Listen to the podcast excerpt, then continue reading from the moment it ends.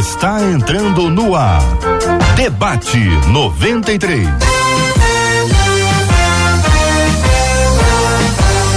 Realização noventa e três F M. Um oferecimento Pleno News. Notícias de verdade.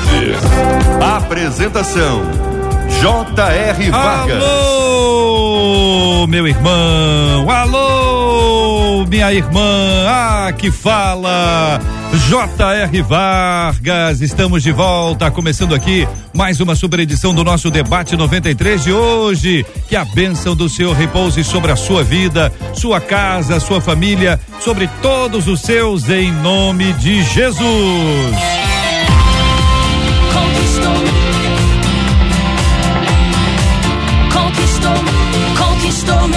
Essa é a noventa e três F M. Bom dia! Bom dia para quem nos acompanha pelo rádio em noventa e três vírgula três megahertz. Bom dia, bom dia para quem está com a gente no aplicativo, o app da noventa e três F M. Bom demais ter você com a gente hoje aqui. Bom dia para quem nos acompanha pela transmissão no canal do YouTube da noventa e três F M, a página do Facebook da noventa e três. Que privilégio ter você com a gente aqui. Essa é a noventa e três F M e é muito bom, muito bom nós estarmos juntos na melhor. Hoje o nosso WhatsApp está disponível. Qual o número, Luciano? Luciano, número do WhatsApp. Número do WhatsApp para você. Ah, tá na tela. vinte e um, noventa e seis, oito zero três, oitenta e três dezenove. vinte e um, noventa e seis, oito zero três, oitenta e três dezenove. Para você interagir com a gente. Marcela Bastos não está hoje aqui presencialmente conosco. Amanhã, com a graça de Deus, aqui estará. Quero apresentar os nossos queridos debatedores já aqui presentes no estúdio da noventa e três F M e também na nossa transmissão online. Doutora Soliane Loredo está com a gente no Debate noventa e três de hoje também. O pastor Carlos Pedro, o pastor Maze Macedo, os dois aqui no estúdio da noventa e três F M, diretamente de São Cristóvão, interagindo com a gente. Você participa, a sua participação com a gente aqui é fundamental para você interagir e trazer sua opinião, seu posicionamento sobre aquilo que vamos conversar no Debate noventa e três. Hoje. Aliás, minha gente, o assunto já estava rendendo aqui em off durante toda a minha vida, diz aqui uma de nossas ouvintes. Ô pastor Meis, olha só, durante toda a minha vida abri mão dos meus sonhos, mas hoje eu vivo frustrada. Sempre achei que o caminho para agradar a Deus era priorizar o próximo, ainda mais quando esse próximo é um dos nossos pais. Só que eu me enganei profundamente, pastor Carlos Pedro, e já não sei mais como encontrar graça e alegria para viver. Soliana, aí o ouvinte diz assim: amar o próximo é abrir mão de sonhos? Existe amor verdadeiro sem renúncia? Como encarar o sentimento de perda de tempo e de que nada de bom acontece na vida? É possível voltar a sonhar depois de ter aberto mão de tantas coisas boas? Eu quero ouvir sua opinião, sua participação aqui no Debate noventa e três de hoje. Pastor Meise, bom dia, seja bem-vindo ao Debate noventa e três, privilégio ter o senhor aqui conosco. Queremos também saber a sua opinião sobre esse assunto, pastor. Bom dia, J R, bom dia os ouvintes da Rádio noventa e três, bom dia a mesa composta aqui.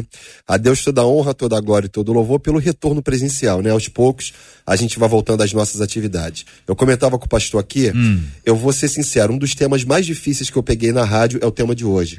Apesar de ser um tema do dia a dia, mas é um tema muito complexo, porque fala verdadeiramente do, da aflição da ouvinte, de alguém que tem tomado conta dos pais, que certamente tem pesado de alguma forma. E eu queria começar dizendo o seguinte, Jota, hum. a nossa vida tem pesos e dificuldades. Então Jesus falou que no mundo tereis aflições. E uma coisa bonita que não pode faltar na nossa vida é esse bom ânimo que vem de Deus. Então, apesar do e-mail não ter muitos elementos ali pra gente trabalhar, mas a priori eu queria dizer para essa ouvinte que Deus é com ela. Né? Nessa inversão de papéis, onde o pai e mãe cuida do filho na infância, pode ser que isso troque na fase adulta. Agora é o filho que está retribuindo esse amor que foi recebido durante toda uma vida. Então, às vezes, esse amor a gente exerce, tem o peso e a dificuldade do dia a dia. Isso faz parte da vida. Mas a gente precisa fazer com gratidão, com amor, fazendo pro próximo, certamente a gente está fazendo para Deus. Doutora, então eu começo por aqui. Tá ótimo, já começou bem. Doutora Soliana, bom dia, bem-vinda ao Debate noventa e três de hoje. Quero também ouvir sua opinião, Soliana. Bom dia, J R, bom dia aos colegas pastores, todos os ouvintes. Sempre um prazer estarmos juntos.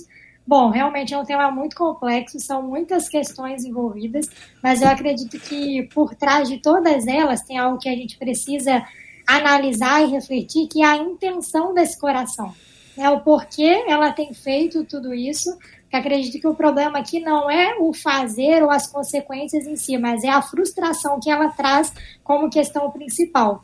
Ela aponta o exemplo dos pais, né? Mas eu acredito que pela fala dela, pelo peso das palavras dela, talvez ela também esteja se sentindo assim em outros relacionamentos, uhum. em outras esferas da sua vida. Então, eu acredito que a gente vai poder trabalhar um pouquinho sobre amor ao próximo, mas também amor próprio, renúncia, escolhas, assertividade, uma série de coisas que englobam esse tema hoje. Obrigado, querida doutora Soliane. Pastor Carlos Pedro, bom dia, seja igualmente bem-vindo ao debate noventa e três de hoje, pastor. Bom dia, meu querido J R, um abraço grande a Marcela também, bom dia, pastora Soliane, bom dia, pastor Mazzi, que aqui está, ah, essa audiência maravilhosa e, e, assim, é muito bom estar aqui, é, além do prazer de estar aqui presencialmente, a alegria de saber que a vida está voltando ao seu normal, mesmo que seja um normal ainda com algumas restrições.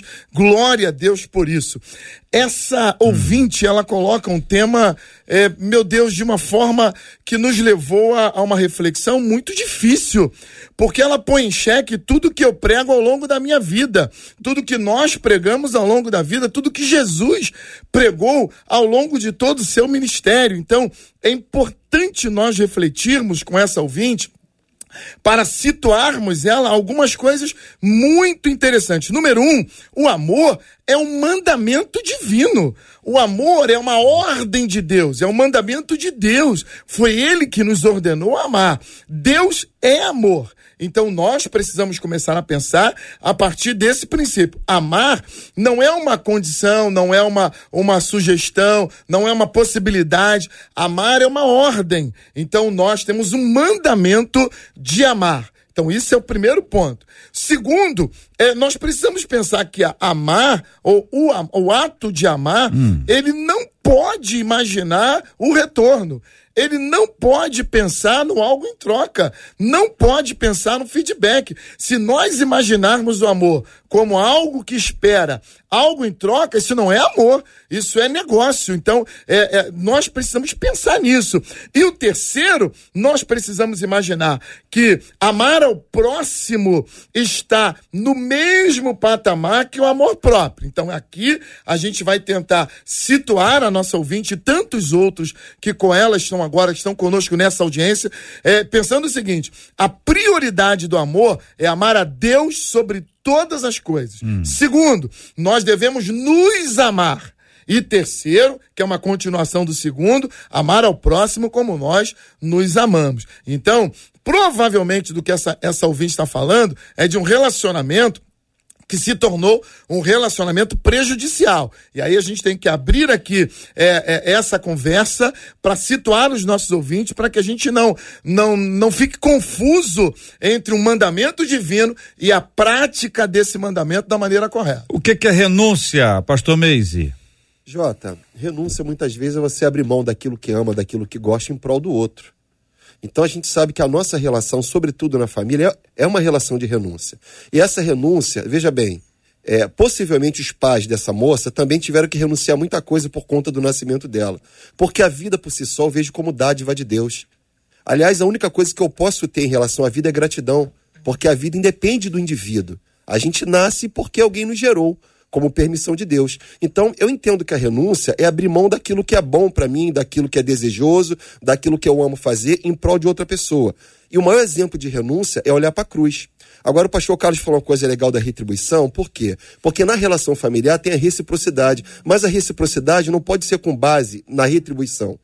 Porque, às vezes, a retribuição... É, a gente pode estar lidando com uma situação de alguém que não teve uma relação afetuosa com os pais e que está se vendo na condição de cuidar deles agora. Se a gente age de acordo com a retribuição, você vai dar para o outro aquilo que o outro deu para você. Se o outro não lhe deu nada de bom, cabe a você dar o que você tem de melhor. Então, a gente pensar no conceito de renúncia é exatamente isso, é o que Jesus fez por nós. Ele nos amou, mesmo nós o odiando, né? Por mais que eu, que eu seja infiel para com ele, ele permanece fiel para comigo. Então, essa retribuição não pode ser com base naquilo que o outro fez, mas com base naquilo que Cristo fez por mim e, consequentemente, eu estou fazendo para o outro. Muito bem, quero perguntar aos nossos queridos ouvintes, e antes vamos ouvir a doutora Soliane sobre esse assunto também. Soliane, o que, que é renúncia? Mas o que que, na sua opinião, ouvinte, é renúncia? Como é que você pode explicar? Me dê um exemplo aí, na sua opinião, de renúncia no relacionamento, que é o nosso foco aqui, né? Renúncia no relacionamento, que seria, então, a, a, a maneira adequada, equilibrada, saudável de se renunciar. Alguns exageram nessa renúncia a ponto de não viverem, renunciam à própria vida. É isso? Ou isso é exagerado? Ou isso tem, tem circunstâncias que isso cabe, não cabe? Você já viveu uma experiência de renúncia, ouvinte? Fale com a gente aqui pela página do Facebook da noventa e três F M, onde estamos transmitindo agora o Debate noventa e três, também no canal do YouTube da noventa e três F M. Você pode acompanhar a gente agora com imagens e participar com a gente aqui no chat do Face ou chat do YouTube e no nosso WhatsApp, que é o vinte e um, nove seis oito zero três, oito três um nove, vinte e um, nove seis oito zero três, oito três um nove. Doutora Soliana, renúncia, o que, que é isso, doutora? Então, a ouvinte, ela pergunta, é possível se relacionar sem renunciar?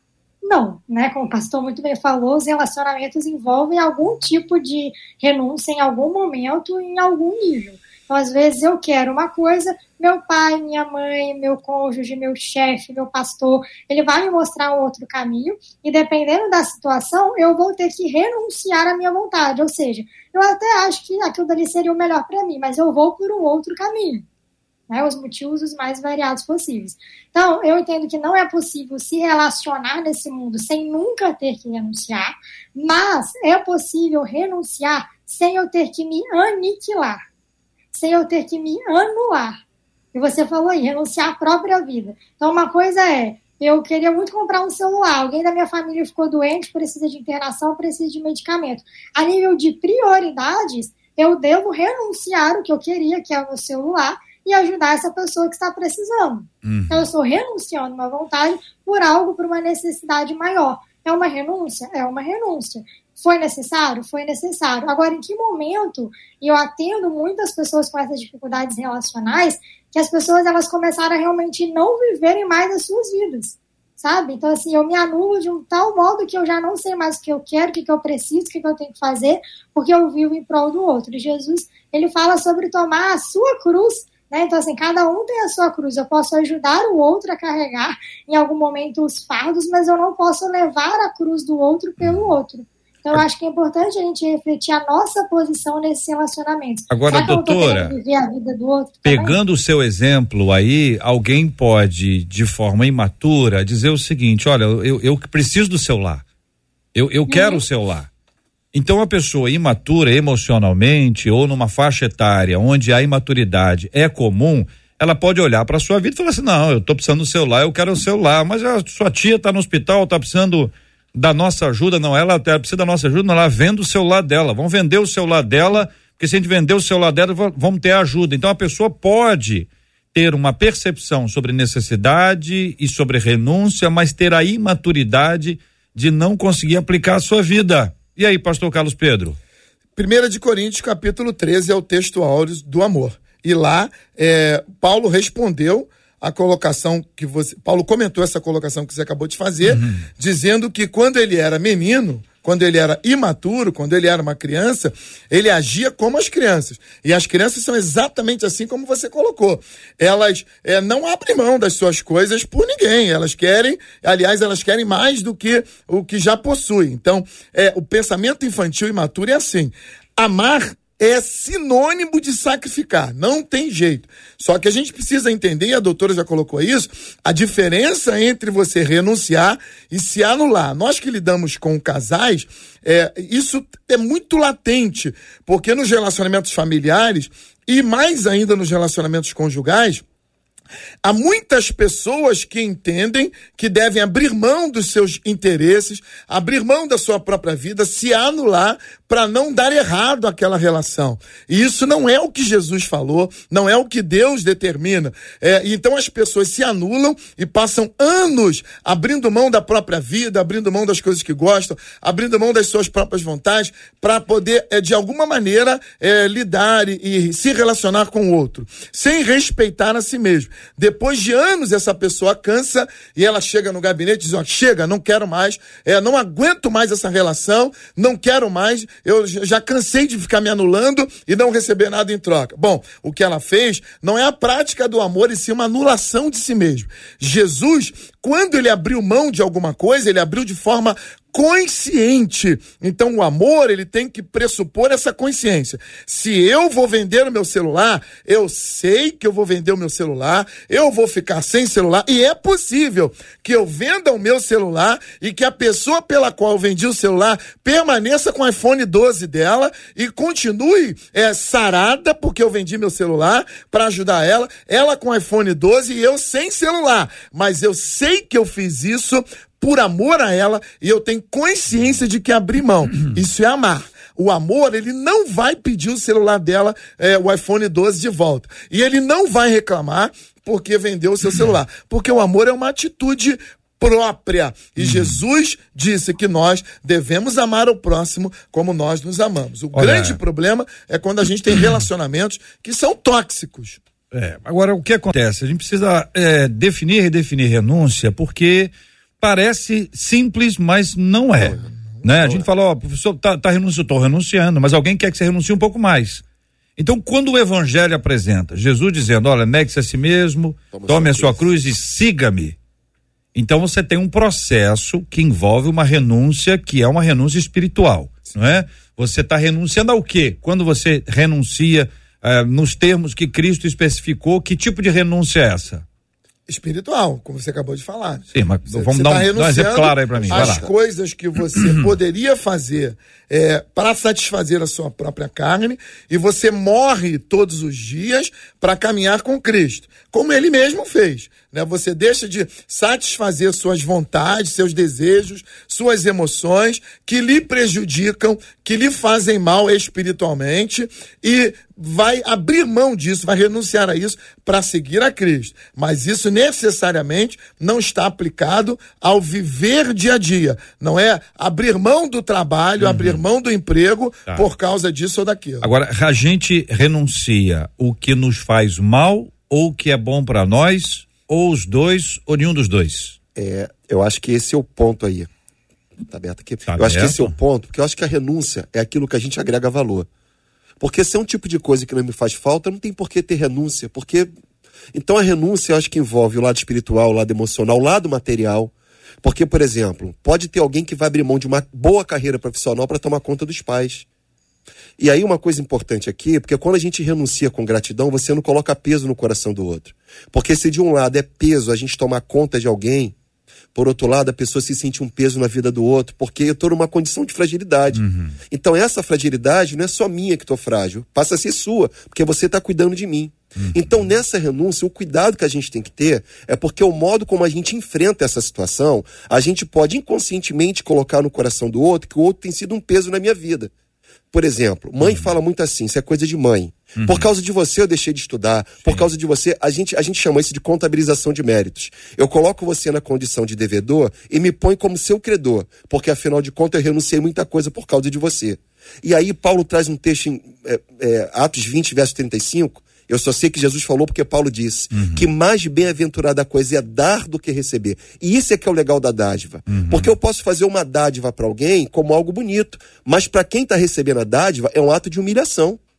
Bonito para eu que fiz, uhum. mas para quem recebeu, eu humilhei aquela pessoa. Uhum. Então a renúncia ela envolve esse aspecto. Eu preciso renunciar, mas com gratidão no coração. Porque se essa renúncia é colocar o outro na condição de humilhação, o que eu fiz não foi renúncia. Eu me autoexaltei. É, agora, o, se a renúncia, doutora Soliana, a renúncia é alguma coisa espontânea ou alguém pode ser obrigado a renunciar? E se alguém for obrigado a renunciar, é proibição ou é renúncia? Bom, você pode ser obrigado pelas circunstâncias da vida, né? Numa enfermidade, numa questão de morte. Mas ainda assim, na maioria dos casos, eu acredito que sempre é uma questão de escolha. Você colocou muito bem no início. Eu posso estar diante de uma necessidade e ainda assim decidir não vender o meu celular e pensar em outras soluções que não me envolvam, que envolvam o outro. Então, na maioria das vezes, é uma decisão, e ainda quando é uma obrigação, entre aspas, da vida, das circunstâncias, mas ainda assim a gente precisa sempre acreditar na nossa capacidade de decidir, de conduzir o caminho. Então, a forma como eu lido com aquela situação, ela sempre vai ser uma escolha minha, o que eu vou fazer daquilo, porque, em concordância com o que os pastores falavam, É, muitas das vezes a gente ouve pessoas assim, faz de tudo pelo outro. E aí, na no primeira frustração, na primeira decepção, fala assim, mas depois de tudo que eu fiz por você...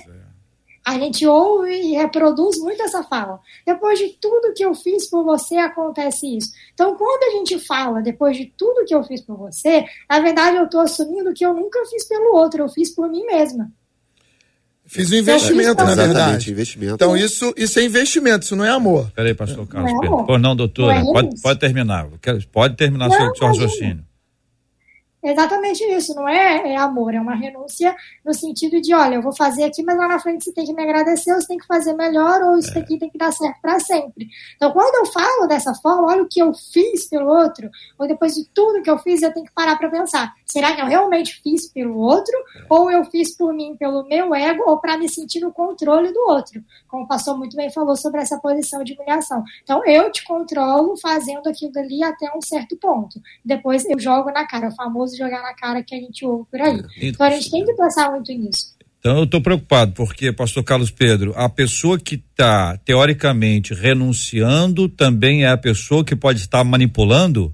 Manipula por meio da renúncia ou da suposta renúncia? Essa, é aí é que está o detalhe, hum. né?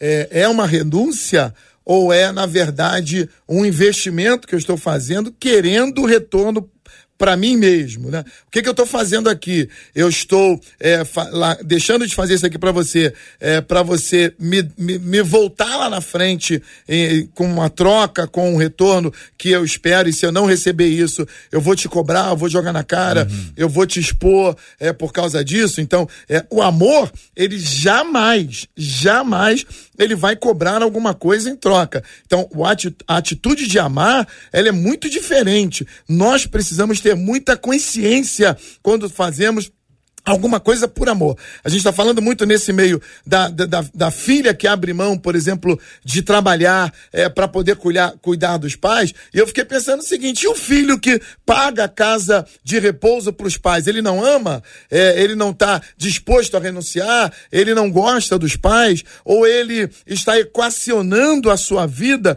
de maneira que ele possa alcançar os dois objetivos? Será que ele, é, as pessoas são obrigadas a deixar de amar a si mesmo para amar o próximo, para poder fazer pelo outro? Ou nós devemos fazer o que Deus nos mandou, o que Jesus nos orientou, amar a Deus sobre todas as coisas, nos amar e amar ao próximo como a nós mesmos? Nós precisamos buscar o equilíbrio nessas relações para depois não ouvirmos coisas como essa. Então, eu penso hum. que a prioridade que essa ouvinte colocou aqui, que ela diz que colocou a prioridade total nos pais, ela cometeu um equívoco, porque nós não, nós não temos é, é, assim, esse, esse arbítrio, ou essa condição, ou, ou essa obrigação de abrir mão total da própria vida, mesmo que seja pelos pais. É óbvio que em algum momento você vai abrir mão por causa de uma coisa ou de outra, você vai deixar de fazer alguma coisa, mas isso precisa ser de maneira muito consciente. Eu não estou recriminando aqui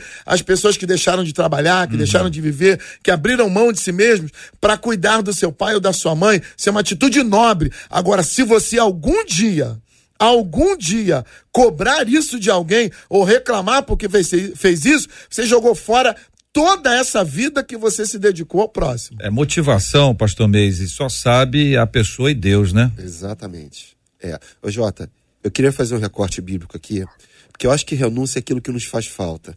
Renunciar não é coisa fácil, não. É ato de amor pra gente fazer a vontade de Deus. O Getsêmani fala sobre isso. Eu vejo um Cristo humanizado ali. Pai, se possível for, passe de mim esse cálice. Se possível for, todavia, seja feito segundo a vossa vontade. Então a gente entende que, no que for possível, a gente não quer renunciar. Mas a renúncia é como se fosse o último recurso. Você não tem para onde fugir. Ou você renuncia à mão do próximo e a Deus, ou nós vamos fazer a nossa vontade. Então essa renúncia acaba sendo algo muito difícil para quem está abrindo mão de alguma coisa que lhe é muito caro. Por exemplo, eu olho para Abraão, será que foi fácil subir o Moriá para sacrificar o seu filho? Não foi, era o filho da promessa. Mas na hora que ele levanta o cutelo, Abraão não precisa não, porque eu já vi que você é fiel. Ele foi chamado amigo de Deus, foi justificado pelas obras. Não só pela fé, mas pelas obras que ele fez. Hum. Tiago fala sobre isso. Então deve ter sido difícil para Abraão subir o Moriá. Então isso não é uma atitude fácil de se fazer. Isso às vezes dói no nosso coração, abrir mão de alguma coisa que nos é muito caro, de uma carreira, qualquer outra coisa, um casamento, um filho, enfim. Mas é necessário como último recurso, sabendo que está sendo feita a vontade de Deus, pois é o nome do Senhor que está sendo glorificado. Agora, vocês não acham, e aí os três, que a pessoa pode começar bem, está renunciando, foi bem, com a boa intenção, renunciando com amor, e depois a pessoa se arrepende, porque ela pode, pode não ter o retorno, e aí se está em busca do retorno é porque não, não, não começou bem. Mas também ninguém se renuncia esperando negativo o tempo inteiro. Você espera que alguma coisa funcione ali. E a pessoa depois, ela se arrepende, olha, não devia ter, ter feito isso, abrir mão da minha vida. E tem gente que abre mão da minha vida mesmo, mesmo. Abre mão de tudo, abre mão de sonho, de projeto, de estudo. Por exemplo, só para citar um exemplo aqui de uma de nossas queridas ouvintes, está nos acompanhando agora. Ela conta o seguinte aqui no WhatsApp da noventa e três F M. Eu vivo um conflito muito grande, porque a, a, durante muitos anos eu renunciei de, de viver, viver a, a minha vida, isso por amor à obra de Deus. Isso, a, depois de um tempo, o, o esposo dela, que era pastor de uma igreja, então ela renunciou a vida dela para os dois trabalharem em prol do reino de Deus e daquela igreja especificamente, ele abandonou a fé.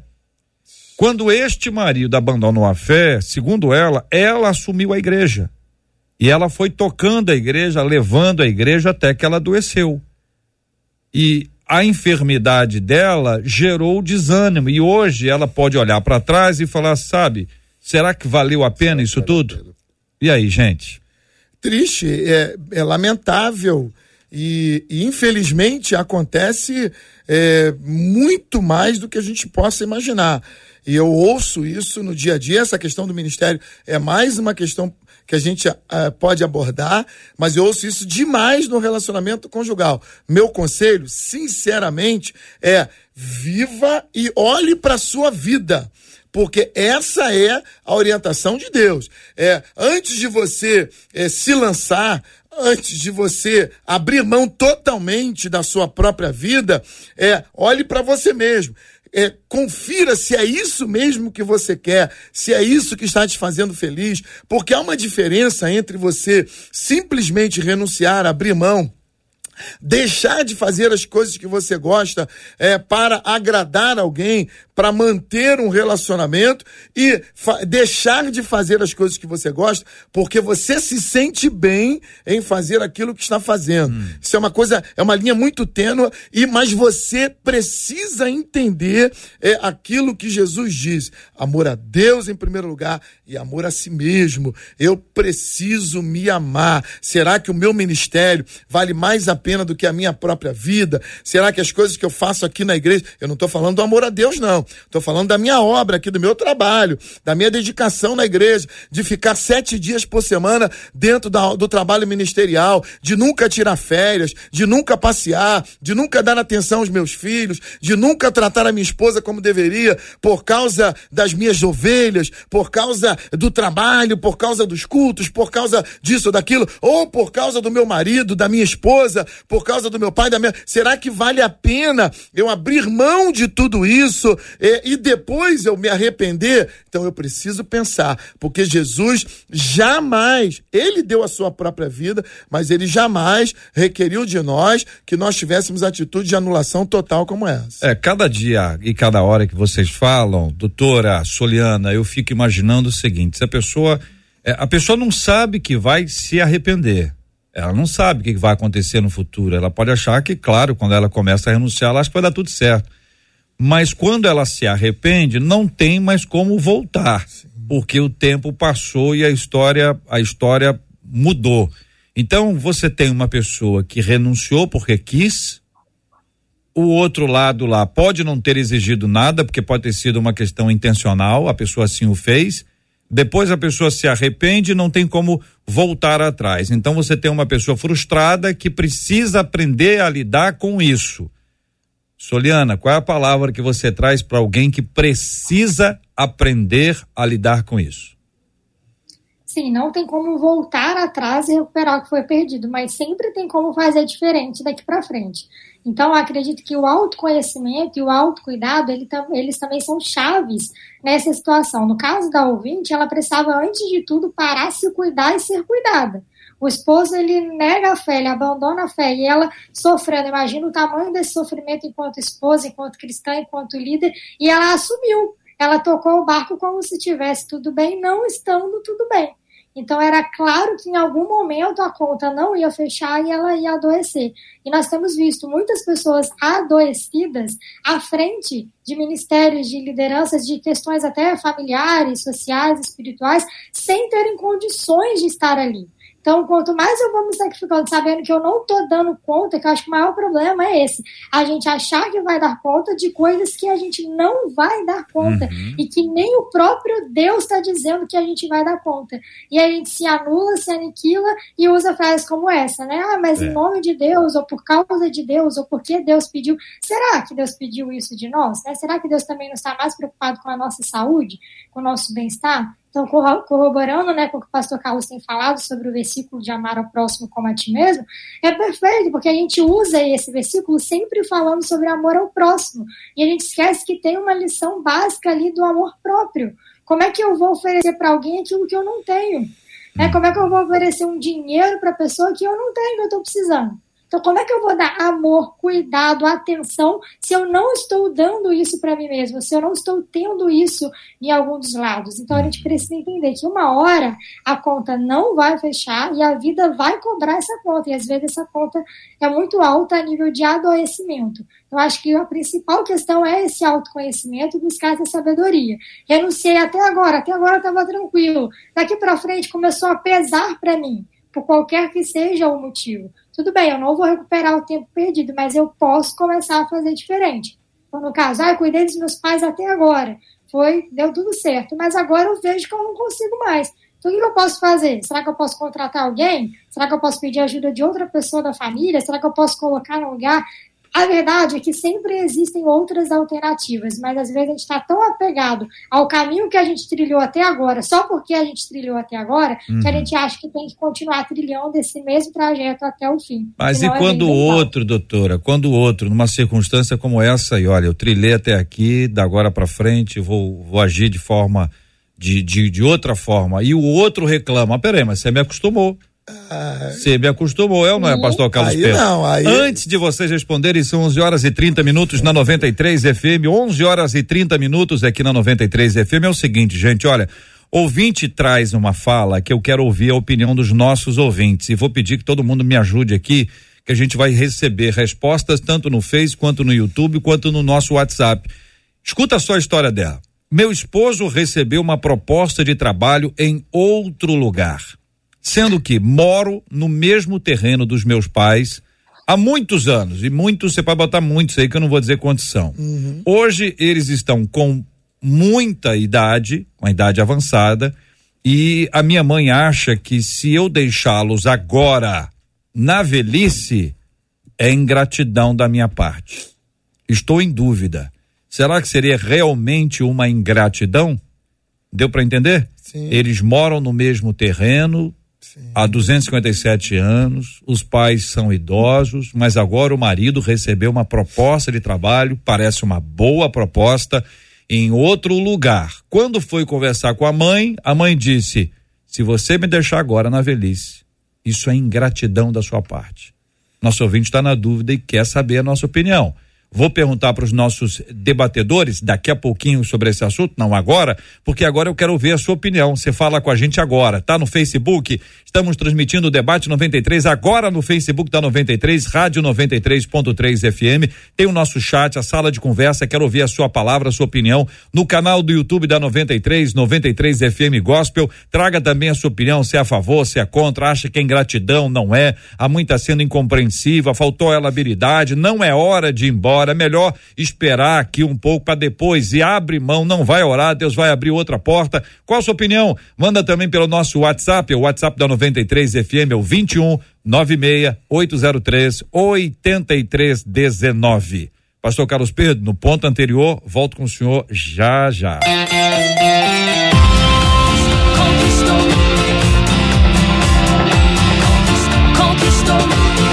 conquistou meu coração.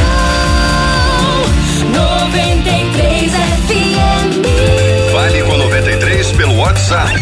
nove seis oito zero três, oito três um nove. nove seis oito zero três, oito três um nove.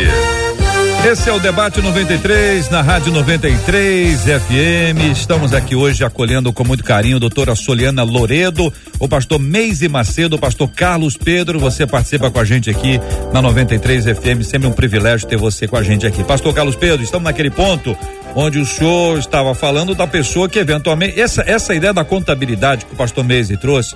Como é que é a expressão, Maze? Contabilização de méritos. Contabilização de méritos. Você coloca a pessoa na condição de devedor e Aham. você se põe conscientemente como credor. Ou seja, você me deve, você tem que me pagar tudo que eu fiz por você. Ainda que o outro não tenha exigido Ainda nada. Ainda que o outro não tenha exigido nada. A gente apresenta a conta. A gente apresenta a conta. Sem que o outro tenha feito a compra. Você põe a pessoa na dívida emocional. Dívida emocional não se paga, né? O que a gente tem a gratidão, mas não tem como pagar isso. Isso é chantagem. É? Ah, é isso, igreja. E aí, eu, ó, ó, ouvinte, vamos lá. É né? isso, igreja. Com todo respeito, ó, com todo respeito, ah. com todo carinho, vou até falar mais baixo para não, é. pra não soar é, bom. muito ríspido, com todo carinho, fiz o bem até ontem.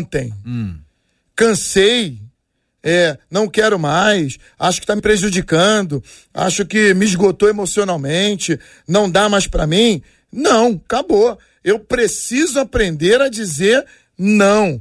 E, e assim, as pessoas, elas acham que não podem dizer não pra nada. Eu ouço muito disso. Hum. Ah, meu patrão abusa de mim, ele me pede todo dia mais, mais, mais, mais, e eu vou, eu vou oferecendo, vou dando, tô me sacrificando, tô trabalhando depois da hora, tô hum. fazendo mais do que eu posso, porque meu patrão vai, vai pedindo coisa e eu fico cheia de trabalho. Às vezes eu faço coisa pros outros, não consigo realizar o meu, porque eu não consigo dizer não. Ué, o problema é seu, você vai se prejudicar, você tá é, abrindo mão do, do, dos seus afazeres, você vai se prejudicar, em algum momento isso vai dar ruim, essa conta não vai fechar, como a doutora Soliane falou, e você que vai sair prejudicado. Então, a gente precisa aprender a dizer não. Fiz o bem até ontem, mas hoje eu não quero mais. Acabou, não quero mais. E aí, mamãe, mamãe, com todo respeito, mamãe, egoísmo não. O senhor tá onde? Chantagem, o senhor tá respondendo não. o quê?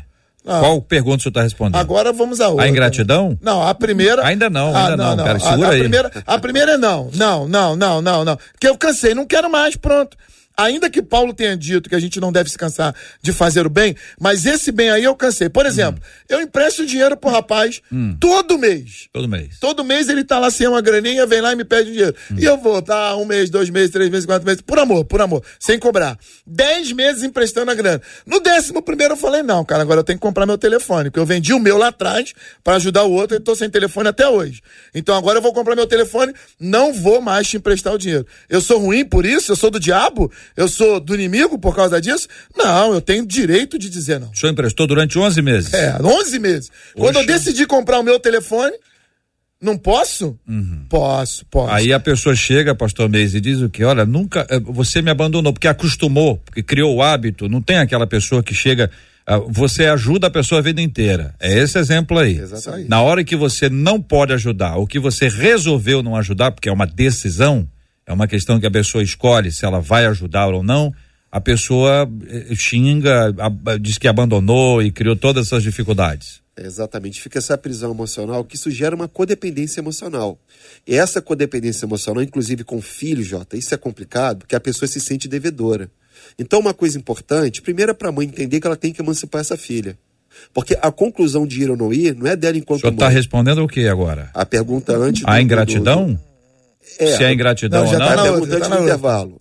É da ingratidão. Isso, da ingratidão. Então, não, ainda não. Essa ainda não. Não, essa ainda não. Ele essa não, ainda não. Vamos daqui a pouquinho. Já tá ansioso, ele, tá animado. Ele quer eu quero ouvir. Que eu quero não ouvir. Quero não, é. Sabe o que acontece? Eu preciso ouvir os ouvintes antes. É, os ouvintes estão participando, estão aqui apresentando as suas opiniões. Muita gente apresentando, inclusive, a seguinte expressão: tá na hora de corda, cortar o cordão umbilical. Sim, exatamente. Que é uma palavra boa para ser dita enquanto é filho.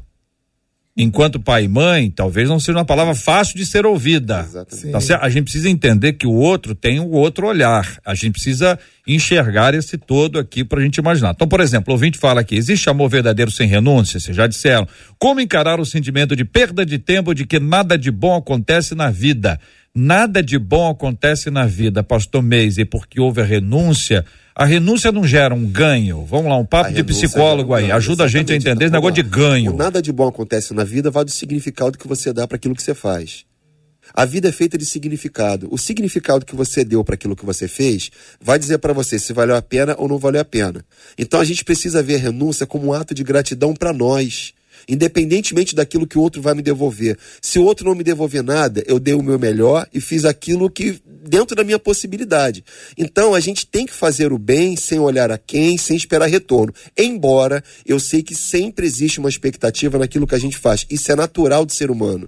Nós temos uma expectativa de retorno. Quem educa um filho, quem renuncia a vida inteira, espera que esse filho seja gente boa no futuro. E se não for? Se não for, eu fiz o meu melhor, com erros, acertos e limitações.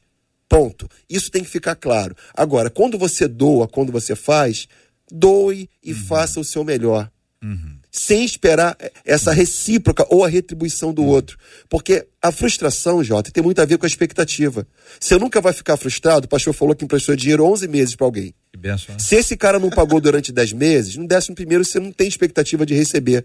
Agora é complicado quando você empresta para alguém que é fiel, que é justo, que tem caráter. Uhum. Quando essa pessoa não paga, você fica frustrado, porque você tinha uma expectativa acerca daquilo que a pessoa te apresentou uma vida inteira. Uhum. Então a gente tem que entender que frustração faz parte da vida. Imagina, Judas caminhou com Jesus durante três anos e meio e no final vendeu o mestre por trinta moedas. Mas ele já sabia de tudo isso. É. Lavou os pés, pô, lavei seus pés. E, e, e você me trai com um beijo ainda, pior de tudo. Uhum. Você vem a mim e me trai com um beijo. Você me identifica, né? Como alguém que vai ser preso com um beijo. Eu acho legal esses exemplos, porque o que Jesus viveu, a gente também vive. Pois é, então o senhor está me, tá me dizendo o seguinte, que renúncia tem a ver com doação e não com empréstimo. Com doação e não com empréstimo. Porque se tem um empréstimo, você tem uma expectativa de receber. Sim. Agora, se é doação, se é doação você não está esperando doou. Nada em troca. Exatamente. Soliana, você concorda? É, renúncia tem mais a ver com doação do que com empréstimo? Totalmente. E sobre ainda o assunto anterior, a questão do outro, né? O outro cobrar e o outro falar, ah, me abandonou, me abandonou, me deixou de me ajudar. São duas faces da mesma moeda, porque se de um lado o amor se manifesta na renúncia, do outro o amor também precisa se manifestar na inutilidade. Eu não posso amar o outro só pelo que ele pode me dar ou me oferecer. Então, ah, eu te amei porque você emprestou dinheiro e me ajudou por dez meses. Décimo primeiro você caiu fora, então eu não te amo mais e eu te pinto como um vilão aí para todo mundo. Então, por isso que é muito hum. importante a gente colocar limite nas nossas relações, em todas as nossas relações. Porque se eu vou na sua casa e tem um cômodo lá que está desarrumado, bagunçado, você não quer que eu veja naquele momento, você vai fechar a porta. Você fechou a porta, eu vou ir aonde você me permitir ir. Aonde você me levar, eu vou conhecer a sua casa. Aquele cômodo está fechado, eu sei que não é para eu entrar. Na nossa casa emocional, precisa seguir o mesmo princípio. O outro vai até onde eu permito que ele vá. Então, o outro, ele decide as minhas decisões, ele traça o meu futuro, ele anula os meus sonhos, se eu permitir.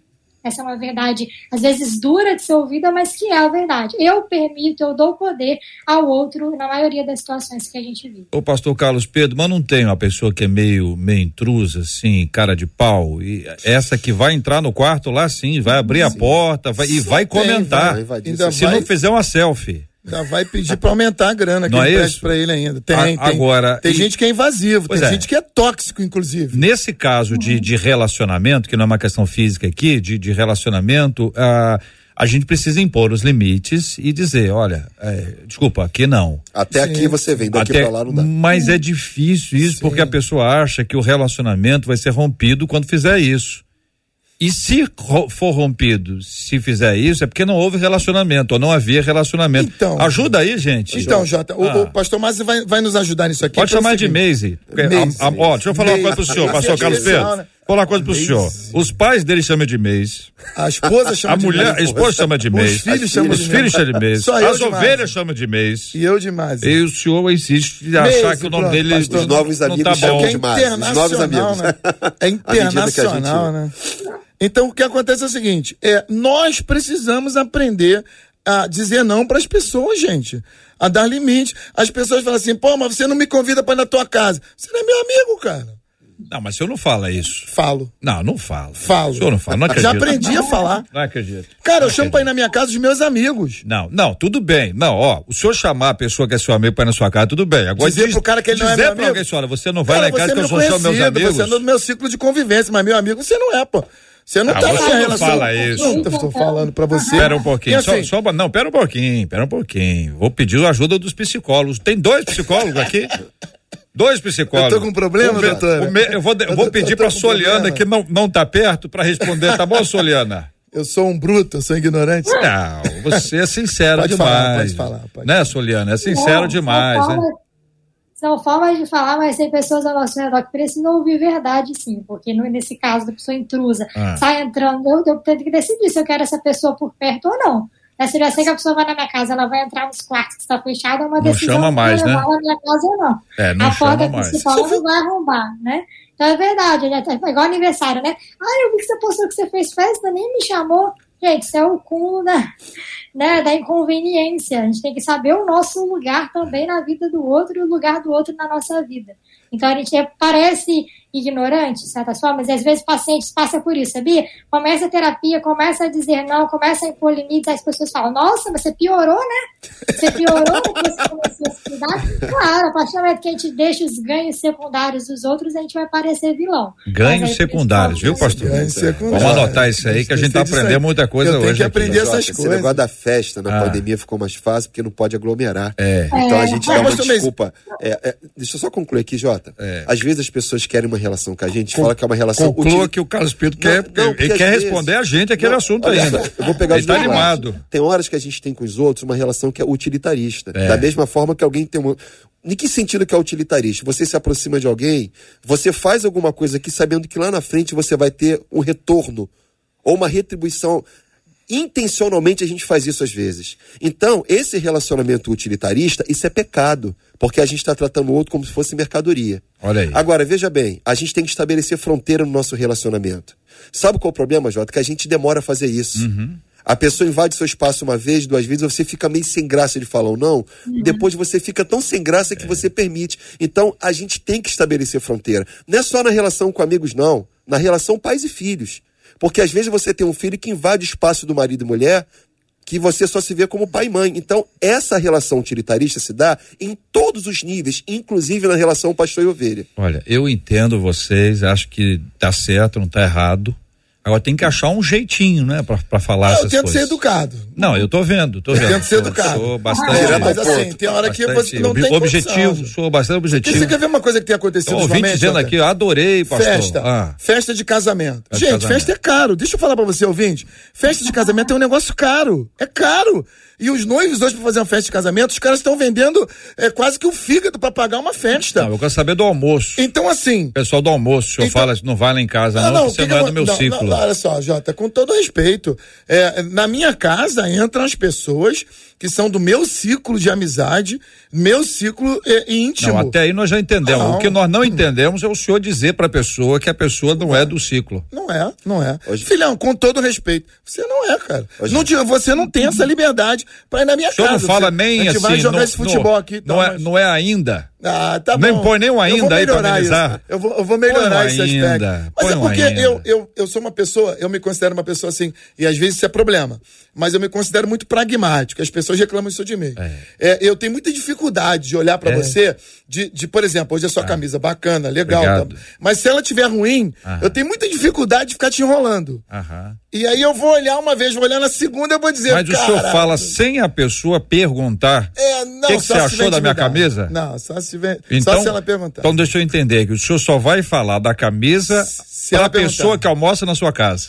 Pode ser. Aí pode ser. Tá certo. Ou, aí se ela, ou se ela perguntar. Não é não, Soliana? É que aí, aí ficou certo, tá com o almoço ali, ou olha. Ou se ela pedir pra ir lá em casa. É, porque aí é se difícil, o cara disser, pô, não posso ir na sua tem casa. Né? Aí pois já é. Ô, ô, gente, você nunca me convidou ô, pra ir na gente, sua é o casa. Seguinte, nem vou convidar. Calma, não, calma aí. Não, deixa o almoço aí, vamos deixar isso aí quieto aí. Mas eu queria falar do casamento, Jota. Calma porque aí, eu vou ter que responder hoje fazem que festa. Ah, ah, sim. E aí eles convidam cento e cinquenta pessoas, cem pessoas, que é o que dá pra pagar, gente. Alguém vai ficar fora. Claro! Não tem jeito. Aí o cara vem pra mim e fala assim, querendo me Pastor, se eu não fui convidado para a festa do fulano...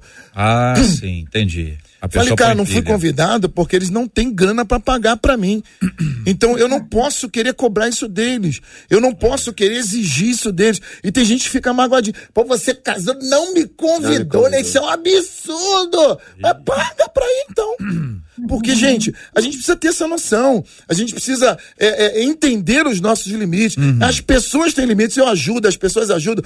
E tem gente se anulando, tem gente se sacrificando além da conta para ficar bem na foto, para não desagradar fulano. Gente, não pode ser assim. Você tem seus limites, temos que aprender a dizer não. Muito bem, agora eu quero perguntar para o nosso ouvinte que está nos acompanhando agora, que nós vamos responder agora, vocês vão responder aquele assunto anterior, para o ouvinte responder. É assim mesmo, gente? Tem que ser sincero assim? Como é que você responde a alguém que quer ter esse tipo de prática assim? Você é, é, acompanha o pastor Carlos Pedro e diz, olha, você não vai na minha casa porque eu não te conheço, você não é meu amigo, minha amiga, está querendo lá em casa, é, entendeu? Você já estabelece ali o limite, a, a, o abismo que há entre os dois, ou você do tipo que coloca um ainda aí para dar uma amenizada? onze horas e quarenta e oito minutos na noventa e três F M. Você fala com a gente pelo nosso WhatsApp, que tá aí, tá disponível. É o dois um nove seis oito zero três oito três um nove. Eu perguntei agora há pouquinho para você o seguinte: olha, o ouvinte contando pra gente a seguinte história aqui. J R, meu esposo, recebeu uma proposta de trabalho em outro lugar, sendo que eu moro no mesmo terreno dos meus pais há duzentos e cinquenta e sete anos. Você sabe que quando eu digo duzentos e cinquenta e sete anos, quer dizer muito tempo, né? Eu não posso não. dar o tempo para evitar que as pessoas liguem os pontinhos. Hoje eles estão com mais de X anos, muitos anos também. Minha mãe acha que é uma ingratidão deixá-los na velhice. Eu estou em dúvida, será que seria realmente ingratidão? Eu quero ouvir a opinião dos nossos queridos debatedores, porque os nossos ouvintes opinaram. E alguns deles apresentaram até solução. Parece simples, tudo, tudo muito simples. O ouvinte falou aqui, ó, vende a casa, o terreno, leva a galera, leva todo mundo lá de lá. Ainda escreveu no final assim, resolvi tudo. Resol... do zero, que todo mundo... resolvi... eu, eu gostei do resolvi tudo. Resolvi tudo. Porque eu resolvi tudo, é aquela coisa prática, né, rapaz? Dá uma sensação boa, né? Se você resolver tudo, acabou, acabou o problema. Bom, ouvinte no YouTube dizendo, pastor, a pessoa quando casa tem que priorizar a família. Se é melhor para a família, ela deve há outras alternativas para os pais que são egoístas pelo visto. Calma, Gabriel, calma. Viviane dizendo, da opção de a mãe juntos, se puder, é o que o ouvinte falou ali, resolve tudo. Ana dizendo, a palavra de Deus diz deixar pai e mãe, vai cuidar da sua família, pai e mãe agora é parente, família é você e seu marido. Oh, meu Deus, não tá meio dura essa palavra da Ana aqui, não? Mas é verdade. Oh, isso aqui é o segredo da família do Carlos Pedro, essa aqui, ó, só pode ser. A, a Esté dizendo, cada um tem o direito de viver a sua vida, isso não é ingratidão, isso é egoísmo da mãe, todos têm o direito de liberdade, quem ama deseja o bem do outro. Eu não sei se vocês concordam até aqui. Ah, e eles não querem ir. O ouvinte está aqui. Obrigado, ouvinte. Vai, vai dando atualização aí, tá bom? É, F cinco aqui. Vamos atualizando direto aqui, porque eles não querem ir junto, tá bom, pastor Maze? Eles não querem ir junto, tá? Porque já deram, já deram para eles a opção. Daqui a gente não sai. Eu não tinha nem dado essa opção. Né? Agora o WhatsApp. Não, vou ouvir você primeiro, o pastor Carlos Pedro. Depois eu vou pro WhatsApp. Fala, pastor Carlos Pedro. Jota, é, é, tá na hora de fazer o que deveria ter sido feito lá no início do casamento. Que isso, meu irmão. Que que é? Vai devagar, porque a hein? Bíblia diz, deixará pai e mãe e vai embora, mudar de estado. Eu digo sempre nas minhas cerimônias de casamento, meu filho, quem casa tem que mudar de país. Se não deu, muda de estado, não deu, muda de cidade pelo menos, mas tem que sair daí. Olha, com todo respeito, com todo carinho, baixando o tom de voz. O senhor está exagerando. Casar, casar e continuar com os pais é uma das piores coisas que você pode fazer para o seu relacionamento conjugal. É, eu estou afirmando isso, porque Deus disse isso. Em raras exceções, a regra é casa e mete o pé daí. Porque a influência dos pais é inevitável e os noivos que casam têm que construir a própria relação. Pastor, beleza. Carlos Pedro. Essa família construiu uma vida ao lado dos pais por conveniência, hum. por necessidade, por opção, enfim, não vou discutir isso aqui agora. Surgiu uma opção de cuidar e melhorar o aspecto familiar.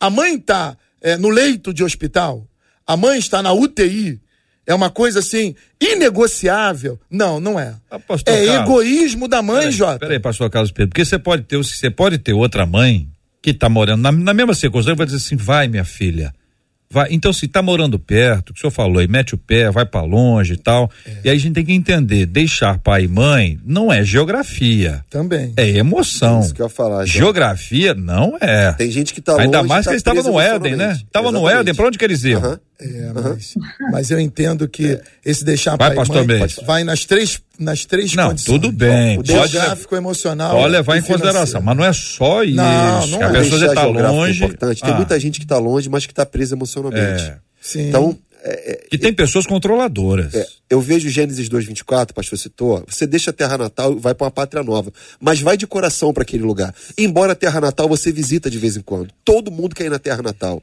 mas você constitui uma família agora numa pátria nova, que não é só geográfica não. Uhum. Você pode estar numa geografia diferente, mas com o coração preso lá.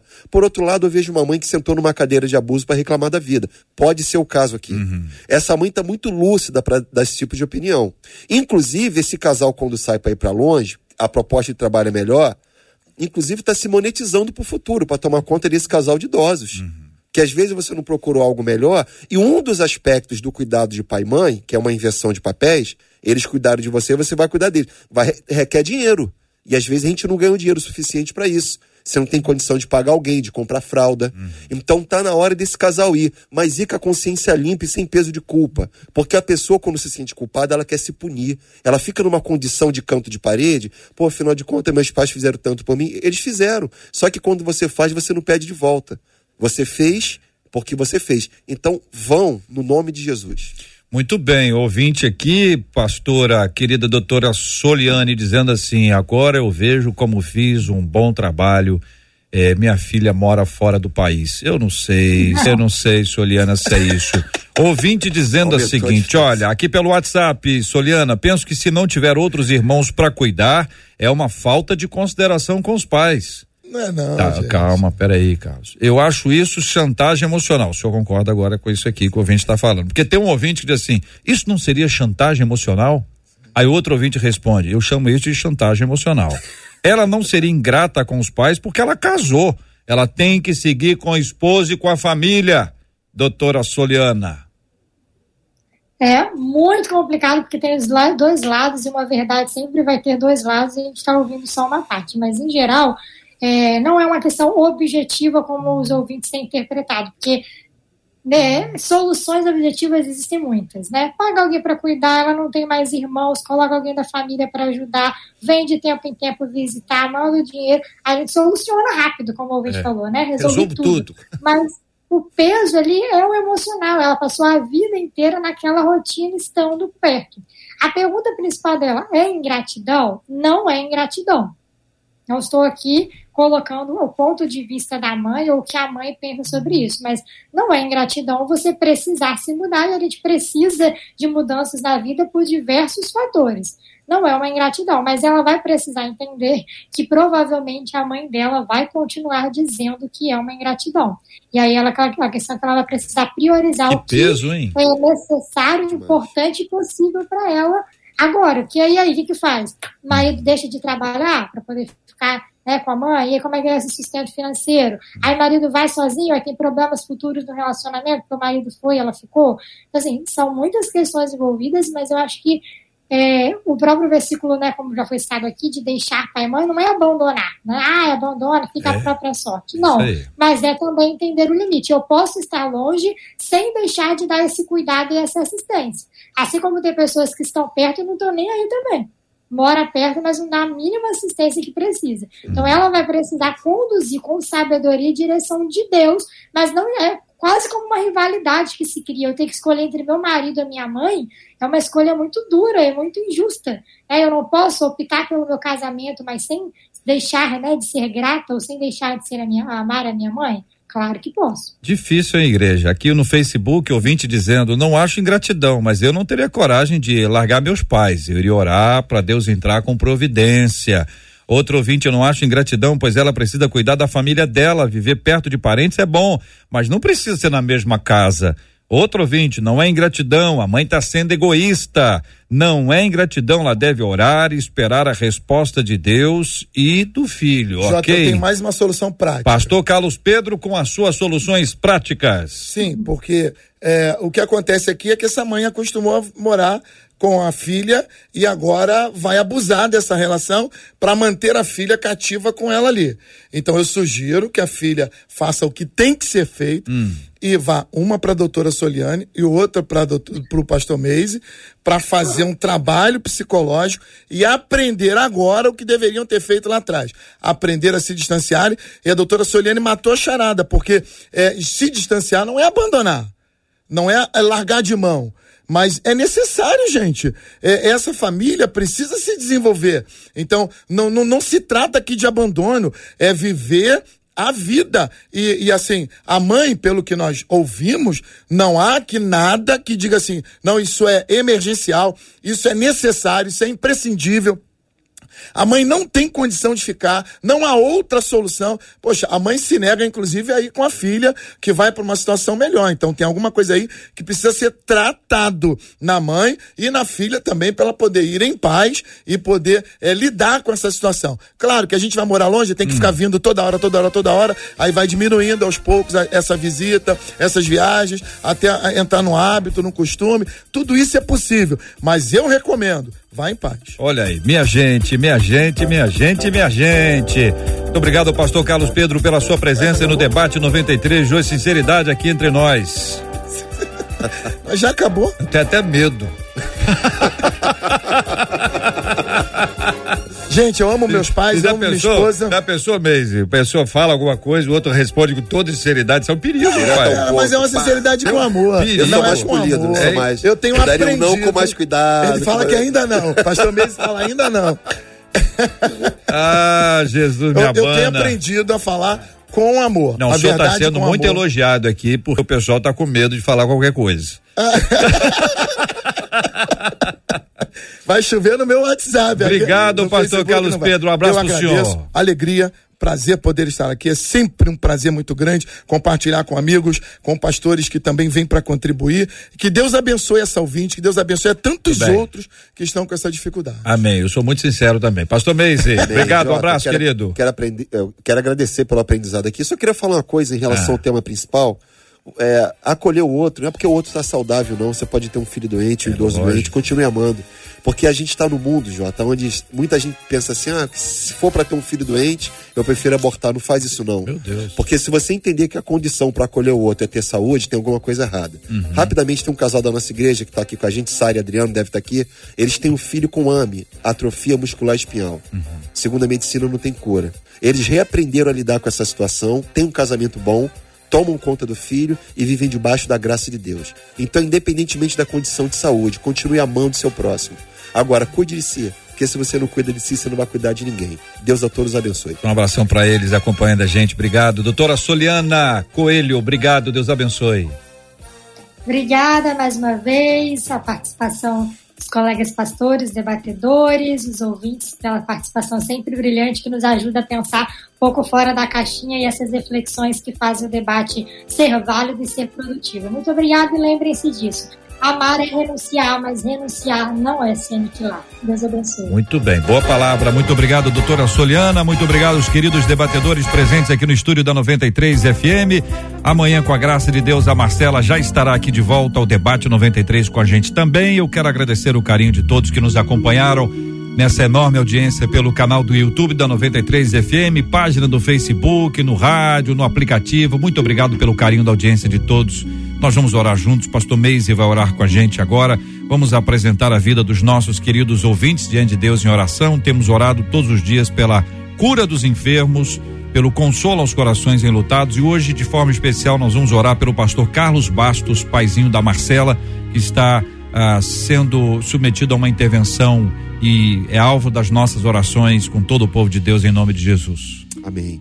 Senhor, nosso Deus e nosso Pai, Eu quero te glorificar por este debate maravilhoso, pela troca de saberes, pelas ideias construídas, que isso seja um instrumento do Senhor na vida dos ouvintes. Visita agora os lares aqui que nos ouvem, que a bênção do Senhor se multiplique sobre cada casa, que nós possamos aprender a amar o nosso próximo de um modo incondicional, que o amor do Senhor que foi derramado sobre nós possa ser espargido na vida da nossa família e das pessoas que convivem conosco. Abençoa, Senhor, os enfermos, derrama a tua cura, toma diante de ti as pessoas enlutadas, que o consolo do Senhor seja infinitamente maior que as nossas perdas. Toma o pastor Carlos Bastos, que a bênção do Senhor seja sobre a vida dele, que essa cirurgia seja um sucesso e que a sua recuperação seja maravilhosa, para a glória de Deus Pai. É a nossa oração no nome de Jesus, segundo a sua vontade. Amém e amém. Que Deus te abençoe. Você acabou de ouvir Debate noventa e três.